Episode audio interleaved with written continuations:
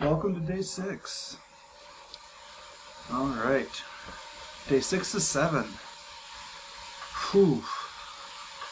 Today's workout is called The Best Thing in the World. Now, some days you're going to feel like what you're doing is the best thing in the world. You're going to be so excited. You're going to be so happy. Today is not one of those days for me. I will say it took just about everything in me to just get on the bike. I got up, had a good breakfast, had my cup of coffee, and then I sat down thinking, I want to be anywhere but that bike over there. Just don't want to do it.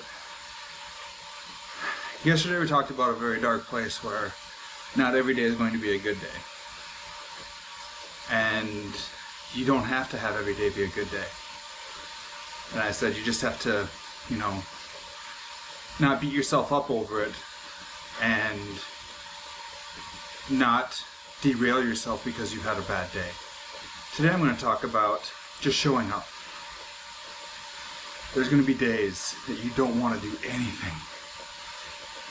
I would rather be anywhere else in the world than this bike. I'd rather go over that treadmill. But the bike's what I need today because I gotta get this done, I gotta get this accomplished, and I gotta get that consistency. So, it's a short workout, it's forty, forty minutes, forty-two minutes. But I'm, I'm showed up, I'm here. That's the important thing, so, so often, is that we just gotta show up and put in the effort, put in the consistency. Doesn't have to be the biggest workout in the world. Doesn't have to be anything like that. But just be consistent.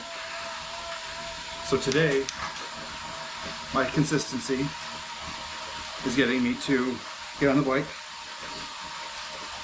Your consistency might be a walk around the block. A ten mile run if you're an endurance athlete. It could be anything. It could be making sure you brush your teeth, making sure you talk to your counselor today. But show up. We all want you here. We all love you who we are. Just show up and be you. That's all we ask.